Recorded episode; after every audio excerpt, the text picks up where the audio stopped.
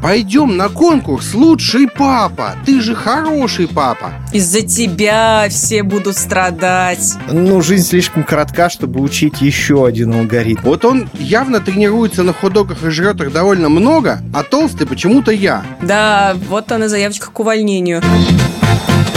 Всем привет, вы слушаете подкаст «Кто бы говорил». Это подкаст лайфхакера, в котором мы, чтобы вы думали, в котором мы разговариваем. Мы обсуждаем новости и актуальные темы, советуем книги, фильмы и отвечаем на ваши вопросы. И вопросы можно присылать нам в Телеграме. Открывайте Телеграм, открывайте поиск, включайте английскую раскладку и пишите «Собачка, кто говорил бот». Вылезает бот с названием «Кто бы говорил». Пишите ему вопросы. На самые интересные вопросы мы отвечаем прямо в подкасте. Присылайте. Очень интересно послушать, что вы хотите у нас спросить. А еще у нас есть чат, который называется «Подкасты лайфхакера». Заходите, давайте общаться, обсуждать подкасты и все такое. И, конечно, ставьте лайки, звездочки, пишите комментарии и отзывы. Это очень важно. Все, с обязательной частью закончили. Поехали к делу. В этом выпуске мы обсуждаем запуск в России Spotify, пожирание хот-догов на скорость, бесячие дедлайны и как сочетать карьеру и семью. Обсуждать все это будут Полина Накрайникова. Всем привет. Алексей Пономарь. Привет, привет. И я, Павел Федоров. Я не Ирина Рогова, если вы вдруг э, запутались. Если кто-то сомневался, все это время думал, что-то у Иры не так. Что-то с Ирой стало. Короче, поехали к первой новости. В Россию официально пришел Spotify. Если вы не слышали, что это, то это музыкальный стриминговый сервис, один из самых популярных в мире. Он должен был запуститься в России в две тысячи четырнадцатом году. Но не запустился, потому что кто-то с кем-то не договорился о чем-то, ничего не понятно. Спустя шесть лет вместе с кучей других стран наконец-то Spotify пришел в Россию. Вот конкретно лично я этого очень давно ждал, потому что я считаю, что это очень классный сервис. Но давайте разбираться, так ли он хорош, так ли он заслуживает этого внимания.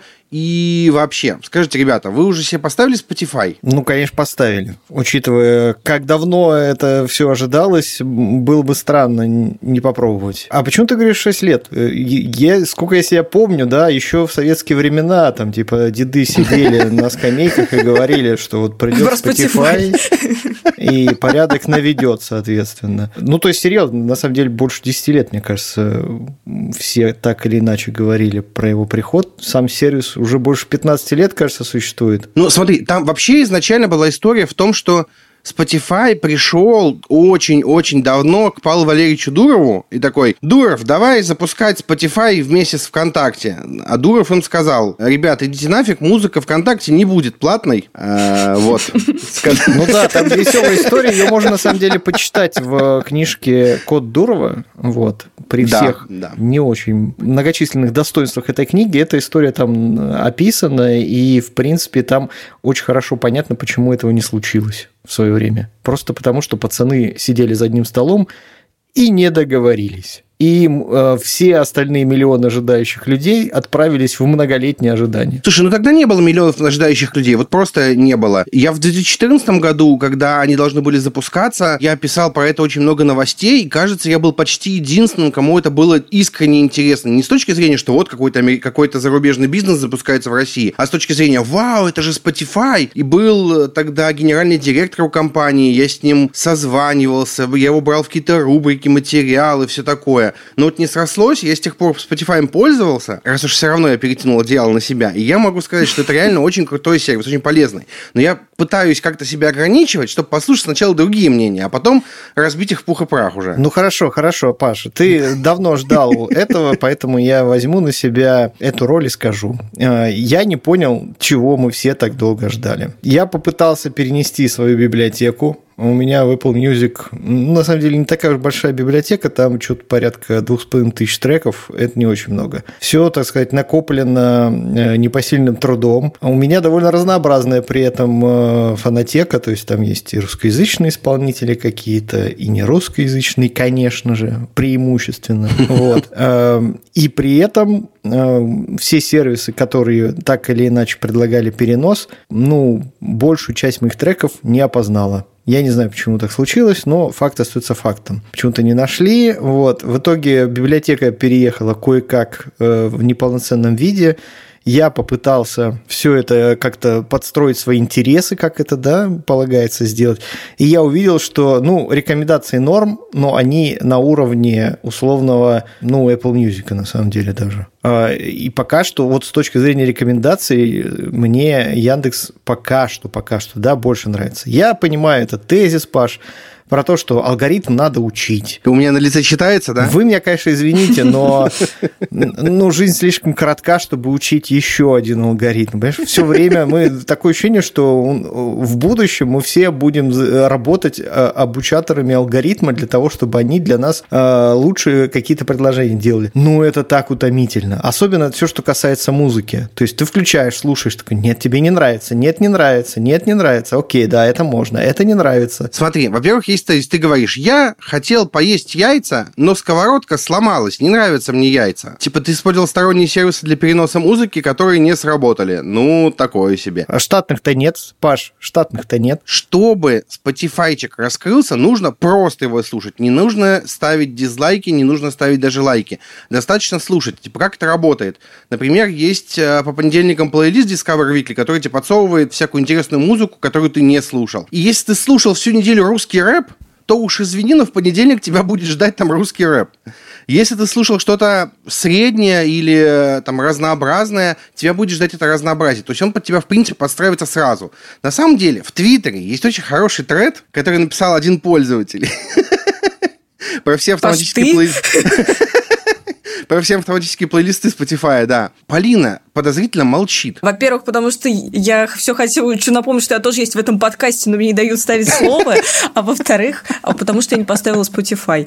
Леша так смело ответил, что, конечно, мы все поставили, и было бы стыдно не поставить. И я в этот момент про себя такая думаю, да. Но я же не мог предположить, что главный редактор самого прогрессивного издания пройдет мимо вещи, о которой постоянно спорят шеф-редактор и директор по развитию. Да, вот она заявочка к увольнению. А, ну, на самом деле, а, я не так уж часто и не так уж много слушаю музыки, и для того, чтобы совершить переезд на какой-то сервис из приложения Бум или Яндекс.Музыки, мне нужно а, совершить действительно много усилий, и мне кажется, на самом деле, таких людей, как я, много, потому что очень многие люди не являются Павлом Федоровым и не ждали тысячелетиями, когда, когда запустится Spotify. Многие увидели всю эту шумиху, так же, как я, и задались вопросом, а что, правда нужно? Ну, посмотрели с интересом и не до конца поняли эту вещь. Вот, Паш, помоги мне и таким же людям определиться. Вот три причины скачать Spotify прямо сейчас. Ну, смотри, давай начнем с нулевой причины. Нулевой тезис такой. Если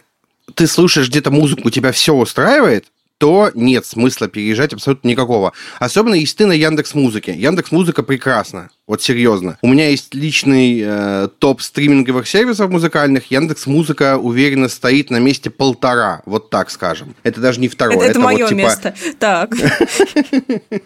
Ну, короче, если ты слушаешь музыку не часто, тем более, и тебя все устраивает, ну, даже не запаривайся. Тебе абсолютно это не нужно. Тезис ноль целых один. Если у тебя нет подписки ни на какую музыку, и ты не готов платить за музыку, то тебе тоже Spotify не нужен. Ну, абсолютно понятно. Иди, слушай в Ютубе с рекламой, со всеми всем таким. Причина номер один. Это сервис, который со временем тебя поймет. Времени нужно не супер много, но и не очень мало. То есть, э, сейчас дают три месяца бесплатно, насколько я знаю. Мне это не дали, потому что я миллион лет подписан уже был. Три месяца дают бесплатно. За эти три месяца ты можешь, ты получишь все автоматические плейлисты фактически, и там уже что-нибудь для себя найдешь. То есть, первый день, когда Spotify только запустился, в Твиттере были в восторге. Вау, наконец-то запустился! И вторая половина людей такие, а что это? Третьи такие, а зачем это? Посмотрите на этот диалог параллельно. Да-да-да. Павел Федоров а в новом остросюжетном фильме «Сплит» сыграл десять скорее, ролей. Скорее, осторожно, «Модерн два». Так. Короче... Короче, спустя неделю вот сейчас начали появляться отзывы типа «Вау, смотрите, что Spotify сделал с моей музыкой, я не знал, что так можно». Вот этот вау-эффект, он приходит. Ну, того же Родиона Скрябина я подсадил на Spotify, он как бы... Не то чтобы это было суперсложно, честно-то говоря, вот честно-то говоря. Но при этом, спустя время, когда у него появились автоматические плейлисты, он был в восторге просто, потому что «Вау, это классно, он понимает, что я хочу». То есть алгоритмы которые подсказывают тебе музыку, они действительно работают. Действительно работают. Это вообще самая главная причина. А минусы есть? Вот э, сейчас такое ощущение, что тебя немножко занесли. Это такой партнерский выпуск, но об этом ни я, ни Леша не подозреваем. Да, нам куча народу, кстати, написала, что э, мы так много пишем о Spotify, потому что нам заплатили. Ребята, честно, нам не платили. Просто... Просто вот мы такие. Да, мы просто любим иногда позвоните, вы знаете, кому звонить. Да, вы знаете, кому платить.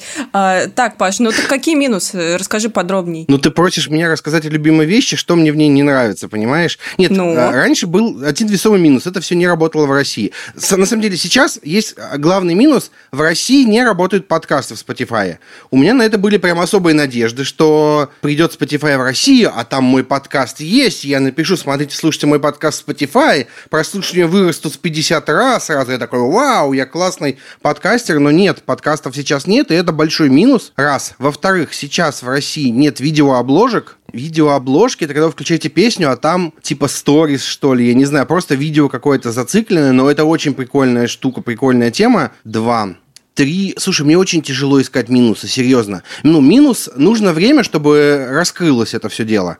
То есть Яндекс.Музыка, например, пичкает тебя сразу кучей всего, кучей, кучей всего. Она сразу, ты послушал одну песню, она тебя сразу собрала пятьдесят плейлистов, ты идешь, слушаешь с пятьдесят плейлистов. Spotify так не сделает, потому что он говорит, чувак, мне нужно тебя узнать. Паша, я подготовил для тебя небольшую игру. Давай. Вот. Но ты, на самом деле, ее уже наверняка в нее играл, потому что ты тоже читаешь мой твиттер, на что я надеюсь, конечно же. Вот, ты же ну, подписывал конечно. бумагу при приеме на работе о том, что ты обязан будешь это делать. Вот. Но, тем не менее, вот когда ты говоришь про рекомендации и все остальное, я Spotify обвиняю в том же самом смертном грехе, в котором виноват Apple Music. Именно в том, что он считает, что раз я из России, я как-то очень люблю вообще всю российскую музыку сразу. Вот. И он поэтому пытается мне подсовывать э, чуваков, которых я ну, вот, ни в жизни просто в уши не положу. Но вот в попытке узнать меня лучше Spotify при первом запуске спрашивает у меня, нравятся ли вам группы Ария, Ballet for My Valentine, Slipknot, Metallica и продолжите список. Я не знаю, Аркадий Укупник? Король и Шут? Нет. Михаил Круг, Елена Ваенга, Леса Повал, Стас Михайлов, Вика Цыганова. Ну, норм. Почему? Ну, норм. Почему до сих пор человечество помнит о существовании группы Лесоповал и Вики Цыгановой? Я понимаю, что Стас Михайлов, скорее всего, там с очередного корпоратива отвез чемодан денег в офис Spotify и сказал, ребятки, ну вот мою, пожалуйста, вот мой портрет, вот такой возьмите и поставьте вот к Металлике поближе, пожалуйста, вот как можно ближе. Вот, но Михаил Круг-то, господи, туда как попал. Почему я? А мне кажется, что люди, которые любят Арию, как раз-таки уважают Михаила Круга, ну потому что это такие глубинные. Я скажу же, что Арию не люблю. Вот, а чтобы вы понимали. Из перечисленного списка я готов слушать иногда Металлику и очень редко, крайне редко, может быть, Slipknot. Все. Ну, не знаю, ребята, те, кто уважают волю и разум, не согласятся. У меня очень долго была филиппинская подписка. Я был филиппинцем, э, живущим в Новгороде. Вот. И я хочу сказать, что филиппинских пользователей Spotify пичкают местной музыкой гораздо сильнее, чем российских. При этом... Э, Сейчас у меня вообще ничего в рекомендациях российского нет. Ну, кроме группы «Руки вверх», которую я, правда, слушал. Да, я представляю, как выглядит твой плейлист. Наверное, он целиком состоит из филиппинской музыки после стольких лет. Учитывая танцуй твою любовь. Танцуй без меня, на-на-на. Короче, давайте подводить итог. А, я, у меня есть еще говорю... одно замечание, Паша, извини, пожалуйста. Вот, колонки. У Яндекса есть замечательная Алиса с умным помощником и всем остальным. А у Spotify, я знаю, что ты сейчас будешь мне показывать на колонку э, Google Home, да, какую-нибудь? Нет, Amazon Echo Dot. Amazon Echo Dot, которую ты же мне посоветовал. Которых, да, и которые официально не продаются в России. Это да. Вот, еще я хочу заметить, что э, ты сказал ключевую фразу, что ты подсадил э, Родиона на Spotify. Вот, я знаю, что ты также подсадил в свое время Родиона на комиксы. Вот, поэтому если завтра я узнаю, что Родион сидит на каких-нибудь э, наркотических веществах, я знаю, к кому прийти по этому поводу. Короче, если Spotify хочет захватывать Россию, им нужно очень сильно бороться не с Яндекс.Музыкой, а именно с Алисой. Вот какой тезис хороший. Ого, посмотрим, кто победит в этой борьбе. Да, короче, подводя итог. Если у вас есть сервис, которым пользуетесь, слушаете музыку, и вам все нравится, даже не задумывайтесь, Spotify, вы живете в мире без проблем, я очень вам завидую, серьезно. Если вы хотите найти что-то другое, попробуйте другие сервисы. Я смело могу рекомендовать как Spotify, так и Яндекс.Музыку.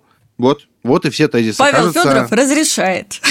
Павел Федоров разрешает. В Телеграме есть такой стикер, между прочим. В чате подкастов тоже можете его найти. Прям вводите подкаст Лайфхакера, там есть чат, и просите, я пришлю вам стикер. Да, мы, кстати, должны, просто обязаны в этот момент напомнить, что у нас э, запустился чатик в Телеграме, где мы обсуждаем все наши подкасты, и можно э, в реальном времени пообщаться со всеми нами. И э, не только в рамках подкаста «Кто бы говорил», но вообще всех подкастов, которые выходят на Лайфхакере. Заходите, будем вам рады, рады, искренне ответим на все вопросы и поможем, чем сможем. Сейчас мы поговорим на очень странную тему. Есть история. С тысяча девятьсот семьдесят второго года американская компания, которая управляет сетью закусочных быстрого питания Nathan's Famous, проводит конкурс по скоростному поеданию хот-догов. На этот раз десять конкурсантов собрались в Нью-Йорке без зрителей, ну, коронавирус, все понятно, и выяснили, кто больше съест хот-догов за десять минут. И сейчас, внимание, победителем оказался мужчина по имени Джои Каштан, у него прозвище «Челюсти», он установил мировой рекорд. За десять минут, за шестьсот секунд он съел семьдесят пять хот-догов. семьдесят пять! Это семь раз по десять и еще пять. Вообще говорят, что он мог съесть еще больше, потому что кто-то, какие-то британские ученые, видимо, провели исследование, которое показало, что человек вообще может съесть за десять минут восемьдесят три хот-дога. Внимание, вопрос. Вопрос номер один. Зачем люди это делают? Зачем люди участвуют в таких конкурсах? Что думаете, господа? Ну, очень хочется кушать, может быть. Скорее, очень хочется признания, потому что а, когда-то давно, в прошлом, я была обозревателем гастрономической рубрики и а, так или иначе следила, а, в том числе и за такими конкурсами, которые проходили в моем городе. В основном это были, конечно, чемпионаты «Кто больше выпьет пива», в котором, мне кажется, все самарцы участвуют, сами того не подозревая, но иногда они проводятся еще и официально. И были всякие конкурсы по поеданию бургеров и хот-догов. И да, там просто собираются обычные ребята, которые хотят показать, что... Ну, чаще всего это люди, которым, про которых шутят, что они очень много едят, и они хотят показать, да, типа, я и правда много ем, и смотрите, я лучший в этом. Ну, потому что а, они как бы занимают такую уникальную нишу, которую больше никто не займет. Но, честно говоря, вот я видела такие чемпионаты, выглядят жутковато, потому что, ну, вы представьте, вот стоит куча бургеров, и на них набрасываются люди, там не идет речь о том, что кто-то что-то жует, все просто запихивают в себя вот эти булки, сосиски. Ну, не знаю, на мой взгляд, это, конечно, очень опасно, я сразу вспоминаю серию «Симпсонов», где был конкурс на поедание стейков, и Гомеру потом пришлось замещать дальнобойщика, который э, съел самый большой стейк и не выжил. Ну, в целом, конечно, это все какая-то... Кажется, в две тысячи двадцатом году это все уже какая-то нездоровая фигня. То есть, мне кажется, эти конкурсы к нам приехали еще из той эпохи, когда... там типа колесили всякие цирки между городами, показывали всяких уродцев и так далее. Ну, то есть совершенно ничего не значащее в жизни достижение. Ты просто съедаешь в среднем один хот-дог за восемь секунд, не получая при этом никакого удовольствия от еды, я уверен. Да ладно, слушай, ну а что значит вот ничего не значащее там достижение? Ну, люди же участвуют во всяких конкурсах на свадьбах, например, за то, чтобы получить, я не знаю, какой-нибудь магнит. И это тоже абсолютно ничего не значащее достижение. Очень часто люди или не помнят об этом, или стараются забыть. Ну, то есть, ты когда-нибудь слышала историю, а ты помнишь, как я вот этот магнит выиграла в соревновании по метанию, там, не знаю, там, туфли жениха на расстоянии? Такое нет, но зато очень много кто хвалится тем, что ловит на свадьбу букеты. Например, моя подруга поймала букеты, наверное, на свадьбах на десяти. Хвостая в том числе до сих пор и на моей. Нет, в прошлом году она все-таки вышла замуж, вот, и я очень за нее рада, что, наконец-то, ловля привела к успеху. Возможно, это работало наоборот, возможно, на какой-то букет не поймала. Мало. Вот. И тогда судьба, так сказать, вступила в свои права. Вот. Ну, короче, блин, я не знаю. Это очень криповая новость. Это очень криповая история. Люди, которые э, едят на скорость не для утоления голода, не для получения удовольствия, потому что еда может быть офигенным удовольствием, а ради того, чтобы попасть в новости, о которых никто не вспомнит уже через месяц. Будем откровенны. Вы помните победителя прошлого конкурса поедателей хот-догов? Конечно. Уверен, что нет. Конечно, вот. Помню. Ну, в общем, Павел как... Федоров. Нет, я никогда не мог много есть. Вот так. Ну, тут да, тут нужна сноровка и годы тренировок. Нужно очень много тренироваться и быстро есть хот-доги, чтобы однажды показать себя во всей красе. Я при этом хочу заметить, что вот этот чувак, который выиграл, он не то чтобы прям супер полный. И меня это, честно говоря, немножко подбешивает. Вот он явно тренируется на хот-догах и жрет их довольно много, а толстый почему-то я. Это несправедливо. Слушай, ну, мне кажется, он очень сильно рискует своим здоровьем, потому что, ну, история, правда, не выглядит как что-то здоровое и, ну, такой наполняющий тебя силой и энергией, только наполняющий тебя сосисками и хот-догами. Да, вообще, обсуждая эту новость, очень трудно не шутить на тему сосисочных вечеринок и так далее, конечно, но я удержался.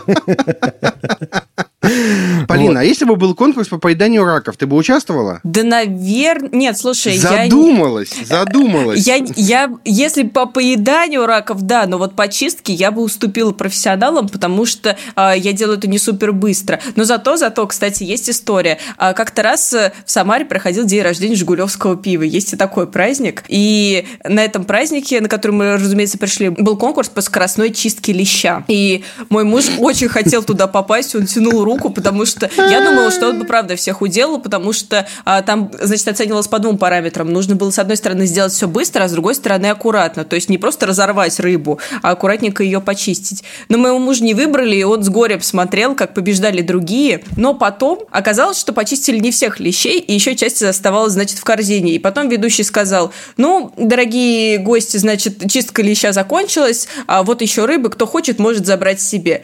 И вот тогда-то я и победила, потому потому что я стала к корзине ближе всех и была самой молниеносной. И мой муж получил свою рыбу и, в общем-то, продемонстрировал свое умение без всякого стресса. История вот. О том, как муж Полины получил леща.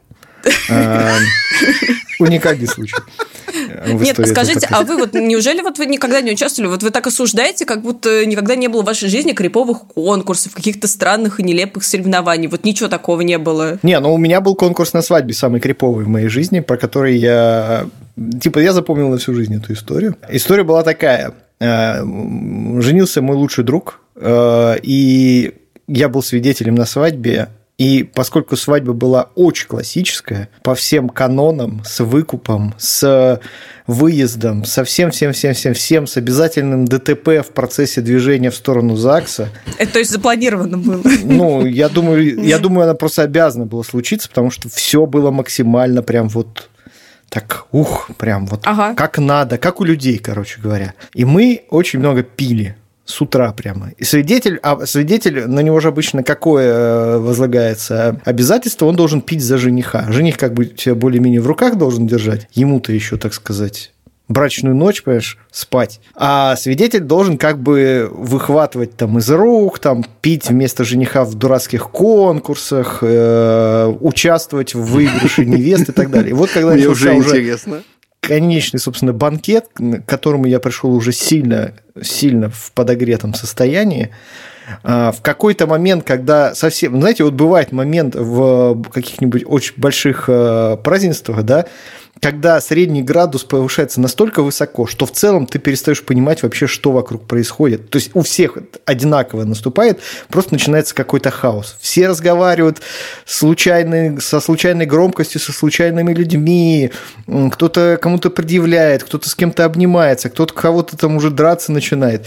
И тут выходит, короче, повариха, пов, повар, женщина-повар. Ну, ну, ну. Вот, а выходит, значит, с кухни, а это все было в такой столовой, короче говоря. Ну, блин, Все как у людей. И говорит, что так и так, так получилось. Она знает и, значит, жениха давно знает. Ну, это правда. Там какая-то их давняя знакомая. Собственно, почему выбрали эту столовую.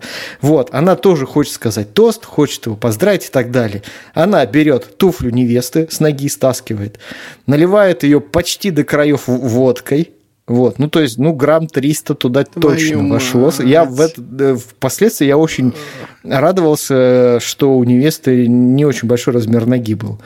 Вот, ну, то есть, вот сколько налилось до краев. Толкает какую-то речуху, тост, все дела, и предлагает кому-то выпить, и, посовещавшись, весь стол приходит к выводу, что это должен выпить свидетель. Да. Ну, я, конечно, вышел. И, и, знаете, я, я вышел, выпил, вот. Но как я жалел на следующий день об этом решении. То есть, как бы я не умер, у меня не было... То есть, единственное, ты жалел о количестве водки или о том, что это была грязная туфля? Это, типа, это точно в топ пять моих похмелий, короче, вошел этот случай. И вот эту женщину я запомнил, несмотря на то, что я в целом после этого, конечно, с трудом помнил, что происходило дальше. Но женщину эту я запомнил на всю жизнь и испытываю ей, к ней очень теплые чувства, потому что она показала, что точно не надо делать на свадьбах, короче говоря. Да. Так что...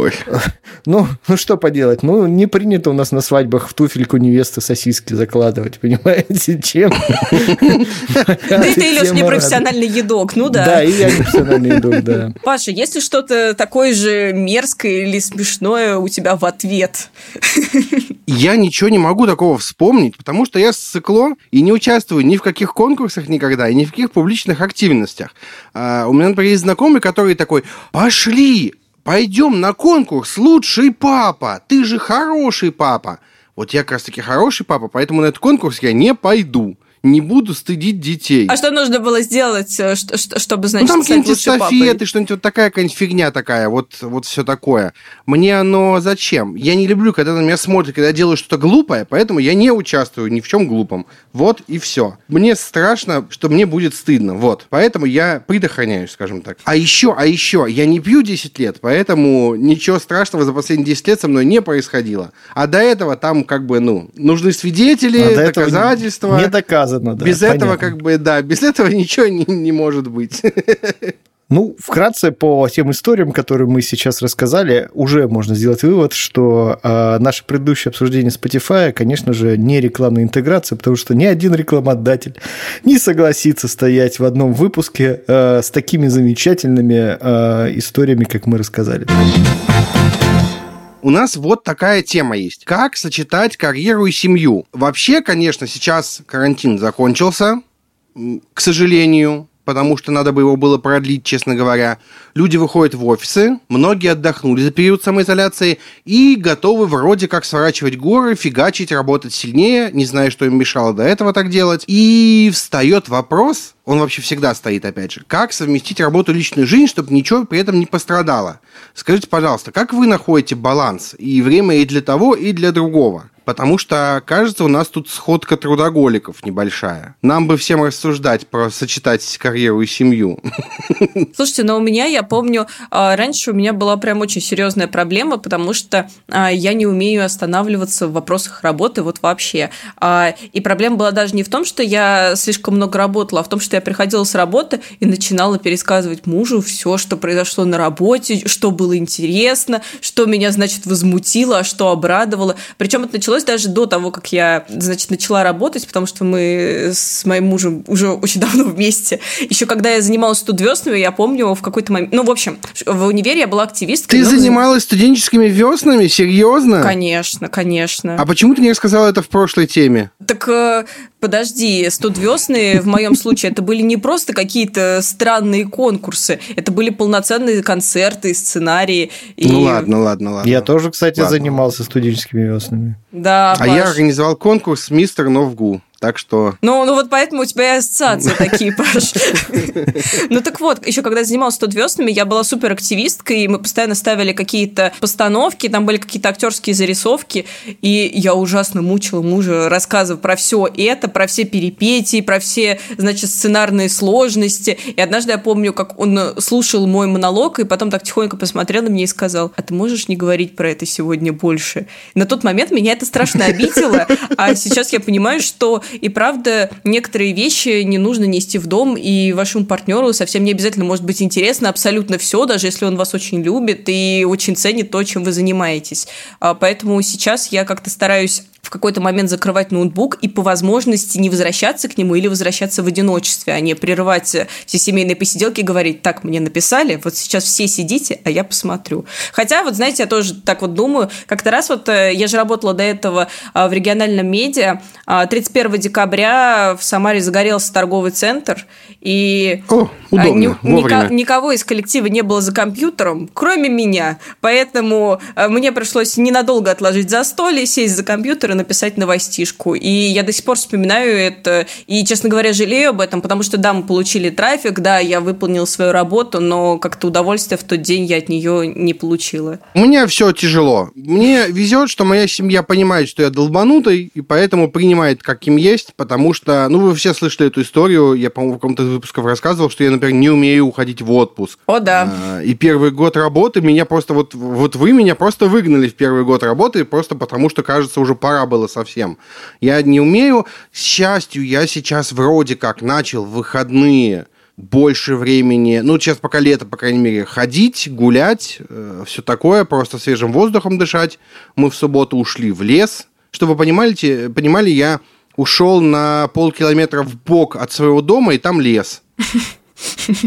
Вот. Столица мира, Великий Новгород. А у меня не самый глухой район. Но сегодня с утра я обнаружил ВКонтакте, что кто-то в городе нашел гадюку, и я теперь не пойду в лес больше, знаете ли. Но, Паш, он ведь нашел ее в городе, а не в лесу. А, ну тоже верно. Тоже верно, тоже верно. И на другом конце города, ну ладно. Кажется, надо все-таки иногда отдыхать. И в выходные у меня обязательная программа – это погулять с детьми утром. Пока я не пошел, не погулял с детьми, больше я ничего не делаю.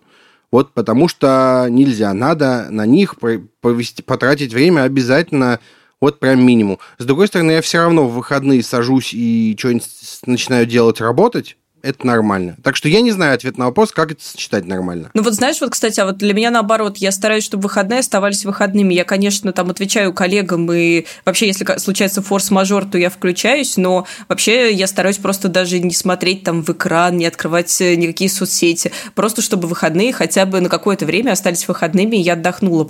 Причем у меня, честно говоря, мотивация даже не в том, чтобы вот, чтобы провести время там с близкими людьми, а в том, чтобы потом лучше работать, потому что иначе я выгорю. Ну, слушайте, мне Родион пишет в воскресенье: давай в Диабло поиграем. Я говорю: извини, мне нужно выспаться, чтобы завтра быть бодрым.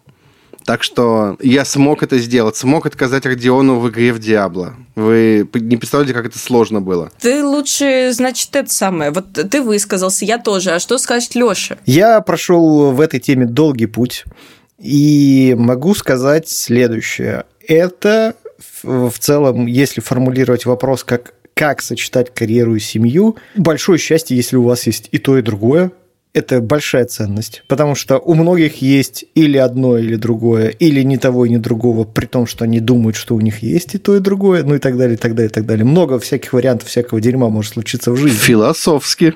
Да-да-да, мысли Джокера. Если вам повезло, если вам повезло, и у вас есть и карьера, и семья, делайте, ребята, делайте, правда, все для того, чтобы у вас и то, и другое оставалось как можно дольше. Я помню, мне в какой-то момент, я действительно на, на очень долгий срок, на, на протяжении нескольких нескольких лет работал без отпусков, без выходных, просыпался, открывал ноутбук, начинал работать и так мог до двух часов ночи, например, непрерывно какие-то вопросики решать, практически ни на что не отвлекаясь. Мне очень сильно, на самом деле, помогло то, что я встретил свою жену, и она начала меня немножко оттаскивать, короче, за уши буквально от работы. Какое-то время нам пришлось потратить время на то, чтобы установить какие-то друг с другом какие-то границы. Вот. Я, например, понял, в какой-то момент для меня было сначала это непростым, вот, а потом я все-таки принял этот факт, что моей жене, например, может быть, нифига не интересно слушать про очередную фигню, которая у меня случилась на работе. И что, когда я прихожу и вваливаю на нее еще свои эмоции по этому поводу, но, кажется, я ничего хорошего для нашей семьи в этот момент не делаю. Ну, то есть, как-то вот потихоньку-потихоньку выстроились такие границы, выстроились отношения, и сейчас, наверное, можно сказать, у нас такой хороший баланс в этом смысле. Намного сложнее, на самом деле, ситуации, когда и тот, и другой например, строят карьеру, и, например, тот и другой руководитель, да, там придется еще и учиться друг с другом взаимодействовать, да, потому что ты привыкаешь за день все время в позиции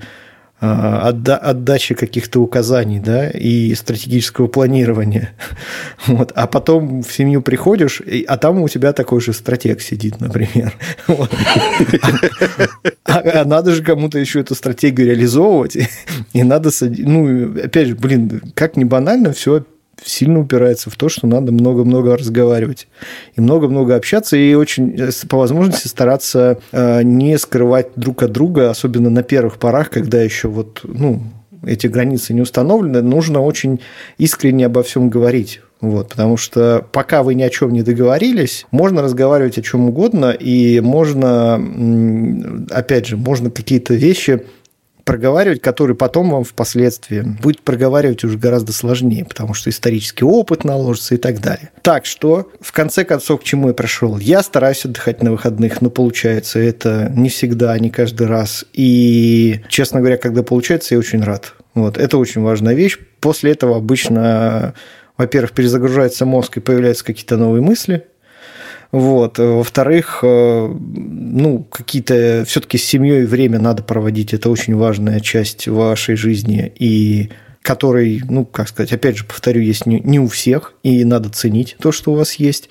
Вот. Отпуск – это вообще замечательная штука. Вот. Я очень люблю путешествовать, причем очень люблю путешествовать в страны, где очень много часовых поясов между Россией и тем местом, куда я еду. Это так классно работает, когда ты сидишь в каком-нибудь Нью-Йорке или даже в каком-нибудь, я не знаю, в прошлом году аналогичный получил ощущение во Владивосток, когда мы ездили, когда несколько, ну, типа семь-восемь часовых поясов. Ты проснулся, а все уже ложатся спать. То есть вы немножко рассинхронизированы, и у вас э, рабочий период со всем остальным миром, вашим привычным, да, он, ну, ужимается буквально до часа, до двух. И таким образом время работает на вас, и вы отдыхаете. То есть все легли спать, а вы пошли гулять, например, по городу и смотреть достопримечательности. Или у вас уже вечер, да, ну, правда, хуже, да, вот хуже, когда в другую сторону работает, потому что у вас уже вечер, вы весь день, например, что-то там делали, что-то работали, вы хотите вечер посвятить себе, а в Москве в это время разгар рабочего дня, и у всех вопросики и так далее. Вот. Поэтому тут тоже надо уметь выбирать, в общем, часовой пояс. Вот. Но отпуск – это классно. Я очень сильно, на самом деле, сейчас вот очень сильно грущу, что нет возможности никуда выбраться, никуда поехать. Вот. Я небольшой любитель путешествий по России, вот честно скажу. Только хотел сказать, что Сочи и Крым ждут тебя. Э, не, ну, не... Как Все-таки бы... не ждут. Да, да. Ну, то есть мы, мы были в Сочи вот в прошлом году. Я не могу сказать, что... Ну, там, конечно, классно, да, но за эти деньги, правда, можно съездить в, в Штаты. Откуда можно угодно. Съездить. Серьезно. Когда разрешат, вот за те же деньги можно будет съездить в Штаты. Вот. И даже вот мы тут смотрели какую-нибудь дачу арендовать на неделю буквально для того, чтобы за городом потусить, да. Я удивился, что сейчас вот со всей этой нашей закрытостью внутренний туризм переживает какой-то, ну, ненормальный спрос. Дом за городом в Ульяновске, где, ну, там, в месте, в котором в котором, ну, особо ничего нет, просто нормальный дом, стоит, блин, как четырехзвездочная гостиница. Вот. В Вау. Какой-нибудь столице европейской или даже американской. В общем, это, это офигеть просто, что сейчас с ценами происходит. Поэтому, ну, и вы при этом, конечно, ну, вы платите цену четырехзвездочной гостиницы, но живете, конечно, не в четырехзвездочной гостинице. У вас нет вокруг достопримечательностей, нет э, каких-то замечательных новых впечатлений, вы просто, ну, типа, в тишине в лесу где-то. Мне кажется, это немножко пока несправедливая сделка. Ну, давайте все-таки вернемся, значит, к теме работы, работы и семьи. Вот я, кстати, хотела приплюсовать к Лешиной мысли про отпуск. Если нет возможности сходить в отпуск прямо сейчас и все такое, то классно могут помочь какие-то просто совместные занятия, совместное времяпрепровождение, какое-то, возможно, хобби, которое вас объединит. Круто, когда вы не просто после работы вечером сидите дома, хотя, на самом деле, даже просто вместе поедете есть, это уже очень классно, и можно здорово поболтать и провести время. Но классно, когда есть еще какое-то занятие, которое вас увлекает. Возможно, даже занятие, которое как-то растяжимо по времени. Ну, допустим, вы что-то вместе коллекционируете или увлекаетесь одной и той же темой и обсуждаете ее в свободное время, хотя в, в остальное время, пока вы не вместе, вы просто сами что-то по ней изучали. Короче, это очень классно. И здорово, когда вы знакомите а, друг друга со своими хобби. Мой муж, правда, в мои хобби как раз а, не очень сильно ими увлекся, потому что а, я в основном смотрю кино, и в основном смотрю то кино, которое ему не очень нравится, потому что он все время говорит: о, опять твои фильмы, где все кричат. Вот. «Пила восемь» или что? Что это за фильм? Ну, кстати, «Пилу» я тоже при нем смотрела. Об этом мы поговорим в рубрике «Советики», да, не забывайте. Да, да, да, но в основном какие-то ужастики. Но благодаря нему я узнала очень много о классике кино, про которую я как раз хотела рассказать в «Советиках». И еще мой муж познакомил меня с рыбалкой, что тоже очень меня увлекло и очень занимает. И мне нравится, что, с одной стороны, в моей жизни появилось новое хобби, а с другой стороны, что это хобби появилось благодаря близкому человеку, и что оно помогает нам быть еще ближе. Вот, какая-то такая тема. Подумайте, может быть, у вас что-то такое есть, дорогие слушатели, вот, которые не могут совместить карьеру и семью. Короче, подводя итог, проводите время с семьей, если у вас есть и семья, и карьера, стремитесь делать, чтобы оставалось дальше и так, и проводите время с семьей, а еще проводите время с семьей. Это очень важно. Добрый день, команда Лайфхакера. Каждый четверг сгораю от нетерпения и жду выхода вашего подкаста. Бывало ли у вас ощущение, будто бы поставленный дедлайн на выполнение работы просто давит на вас и выбрасывает из ритма жизни? Я просто не могу заниматься другими делами, зная, что мне нужно доделать проект, поэтому я бросаю все и сижу до посинения, пока не закончу. Нужно ли заказывать машину в дурку? Спасибо.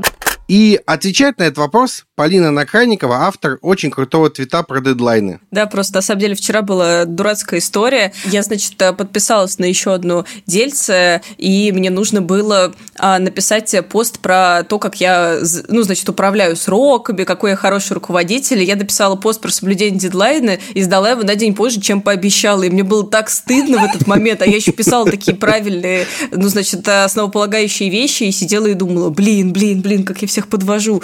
И, честно говоря, я очень понимаю нашего слушателя, потому что на меня всегда давят сроки проектов, неважно, какие это задачи. Ну, то есть, чтобы вы понимали, каждый вечер я сажусь, смотрю свой календарь на завтра и думаю: так, вот к этой планерке я готова, вот к этой не очень. И если к какой-то планерке я готова не слишком сильно, то меня начинает охватывать паника. Я начинаю садиться, что-то экстренно перебирать, смотреть какие-то документы. И на меня, правда, очень сильно давит. И пока я не закончу какой-то дело, пока я не пойму, что я ко всему готова, я буду мучиться, буду, значит, плохо спать, и, и в общем, в этом плане я, конечно, очень тревожный человек, но, мне кажется, заказывать машину в дурку – это вообще такой, такой себе термин, потому что вам, кажется, нужно научиться работать, в первую очередь, с собственной тревожностью и успокаивать себя, и уже благодаря этому вы сможете более спокойно относиться к дедлайнам. Но, по крайней а, мере... А еще, а еще mm? если вы закажете машинку, машину в дурку, и вас туда увезут, то как же вы дедлайн-то будете соблюдать при этом?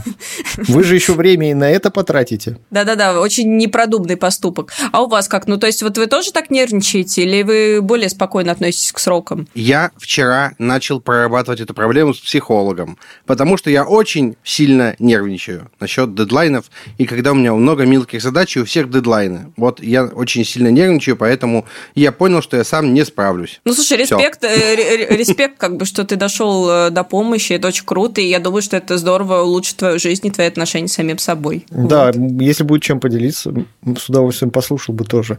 Слушайте, ну, блин, мне кажется, это довольно распространенная проблема, вот, потому что я слушаю, во всех рассказах узнаю себя, да, ну, дедлайн реально давит, особенно если дедлайн по какой-нибудь задаче, на которой подвешены еще и задачи других людей, ты понимаешь, что ты не только из-за постановщика, да, из-за тебя страдать. Всем будет плохо, да, ой, и какие-то штуки не случатся, и вообще, короче, мозг, конечно, склонен начать рисовать всякие страшные картины, В этом смысле очень сильно помогает, наверное, важное правило не браться за все это в последний момент. Потому что вот и, вообще вот жесткий дедлайн – это очень частая причина прокрастинации. Очень часто ты сидишь такой и думаешь, блин, это очень важная задача, надо начать ее делать, надо начать ее делать, нач- надо начать ее делать. И тебя это загоняет в такой стресс, что ты начинаешь делать все, что угодно, кроме этой задачи. Прям, потому да. что она уже неприятная, у нее задача, в общем, на нее дедлайн, висит дата, в общем, куча негативных эмоций с ней уже связана, вот, а человеческий мозг, он, в принципе, склонен бегать от негативных эмоций, и вот ты уже сидишь в ТикТоке и лайкаешь котиков, которые э, что-нибудь там поют под музыку. Поэтому важно, короче, все-таки не загоняться слишком сильно, потому что это такая самозакручивающаяся воронка неприятностей. Вот. Еще бывает полезно э, говорить про это, обсуждать эту задачу. Допустим, есть какая-то задача, которая, мне кажется, сложной и невыполнимой, и у нее есть жесткий срок.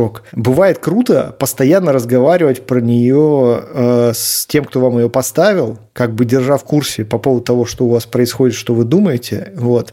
И хотя бы, когда у вас есть с кем про это поговорить, у вас немножко снижается тревожность. Если, например, это еще и более опытный человек, он вам еще и с удовольствием подскажет, как лучше эту задачу решать, и тем самым облегчит ее. В общем, как бы тут тоже надо не замыкаться в себе, не замыкаться на каких-то негативных штуках, а просто выгребать, выгребать, выгребать. Что поделать, такова наша жизнь. И, ну, как бы, да, в жизни бывают сложные задачи, но мне кажется, если вы только не работаете, например, на атомной электростанции, да, вот, в принципе, от практически любых ваших ошибок ну, не очень много ущерба будет в конечном итоге принесено, вот, ну, если совсем объективно. И осознание этого факта тоже немножко может сгладить. Вот. Хотя даже на атомных электростанциях кучу всяких дублирующих, третирующих контуров, да, которые все равно не дадут вам ошибку совершить. Мне кажется, да, но потому что на самом деле в вопросе, когда ты тревожишься из-за задачи, в первую очередь стоит работать с собственной тревогой, а не с задачей, потому что э, ты можешь тревожиться из-за абсолютно любой задачи и прокрастинировать из-за нее тоже. В случае, если вы уже поработали с тревогой, но на вас давит сама задача, то, наверное, да, правда, стоит работать с задачей и делить большую задачу на маленькие, обсуждать э, сроки их переноса с руководителем или пытаться, например, выкатить какую-то одну часть задачи, но с усеченными функциями. Ну, то есть, например, вы договорились, что сдадите завтра три прекрасных текста, сдавать не три отписки, если вы не успеваете, а один ну хорошо написаны, и это уже может быть лучше. Ну, короче, как-то пытаться работать над задачей. Все это может немного изменить ваши отношения со сроками, с задачами и сделать жизнь легче. Вот, наверное, такой вот совет.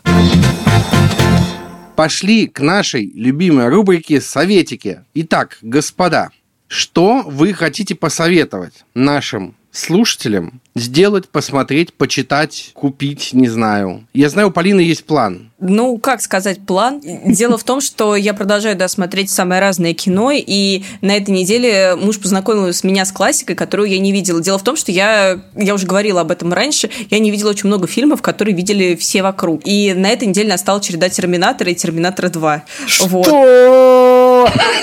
Ну да, я не что? Видела их.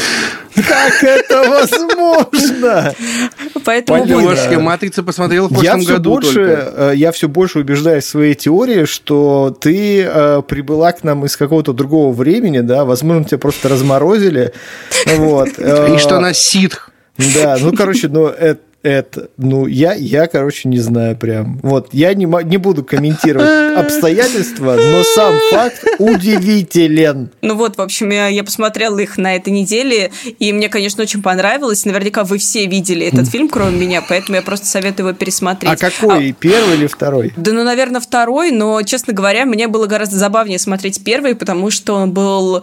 как будто более топорно снят. И там Первый было очень много... детский, такой очень наивный, да, это да, правда. Да, там, там было много таких забавных моментов, над которыми я искренне смеялась, и которые, конечно, никак не пугали. А второй фильм, это, ну, там есть всякие драматические моменты, там есть вот эта прекрасная страдающая Сара Коннор. Ну, в общем, есть на что посмотреть и о чем подумать. Но советую я сегодня не это, а советую советский фильм. Наверное, у каждого в жизни есть друг, который все время опаздывает, а когда приходит, рассказывает какую-то фантастическую историю о том, почему это случилось. случилось. У меня, по крайней мере, мой лучший друг именно такой человек. А, вот, потому что как-то раз в новогоднюю ночь а, мы договорились с ним сходить в магазин за шампанским, и я ждала его полтора часа, потому что он вырезал скидочные стикеры.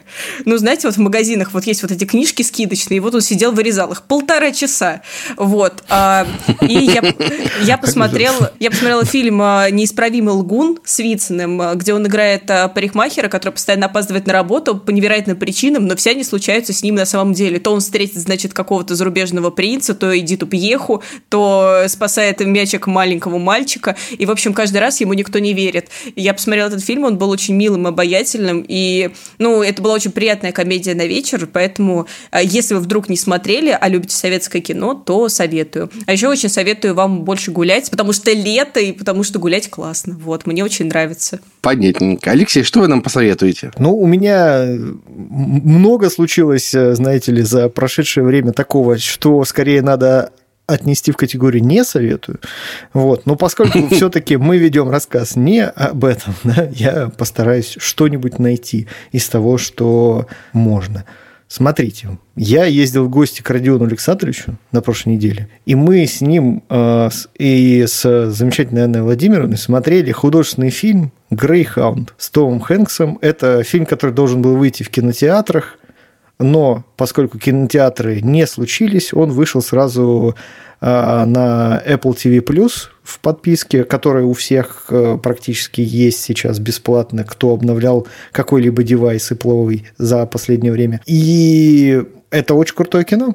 Вот. Его там многие ругают за то, что Том Хэнкс там исключительно... Ну, это кино исключительно про Тома Хэнкса. Там практически нет других персонажей. Он там один отыгрывает за всех. Вот. Он играет командира военного корабля, который сопровождает военный конвой из Соединенных Штатов в Британию. Вот. Дело происходит, конечно же, во время Второй мировой войны. Это довольно известная вообще история про конвои, которые там в Советском Союзе особенно известны по... со времен Советского Союза известны там по ленд-лизу и, в частности, по произведениям Пикуля, там «Реквием по каравану К семнадцать». Если не читали, советую почитать. Очень-очень крепкая и сильная книга о войне. Причем о войне на море. Эта тема, в принципе, такая не, не очень часто поднимающаяся, на самом деле, по сравнению со всем остальным. И, в общем, очень-очень крепкий фильм, очень э, такой мощный, э, очень мощный саспенс все время, все время держит напряжение. Все не так, конечно, крепко слеплено, как в каком-нибудь тысяча девятьсот семнадцатом, но тоже очень-очень-очень хорошее.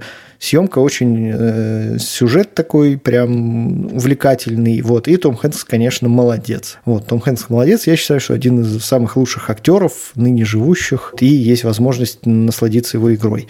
Вот. Но чтобы не ограничиваться одной единственной рекомендацией, я по этой теме пошел дальше, и книгу Пикуля «Реквием по каравану К семнадцать» я уже посоветовал. А еще на эту же тему я посоветую э, немецкий фильм «Das Boot» «Лодка». Это фильм тысяча девятьсот восемьдесят первого года о немецкой подлодке, которую снял немецкий режиссер с немецкими актерами. То есть, как бы немцы сняли кино про себя. Тут можно быть спокойным. Немцы очень-очень негативно относятся к своему периоду в истории, когда они были нацистской Германией. Настолько негативно, что, случайный факт, в серии игр «Вольфенштейн» у Гитлера нет усов, а вместо свастики используется какой-то абстрактный символ. Потому что вообще вся символика нацистская, включая усы Гитлера, запрещена на территории Германии. Но это в целом фильм про, про военных. Они там не показаны как-то особенно хорошими или там особенно негодяями. Они показаны там, ну,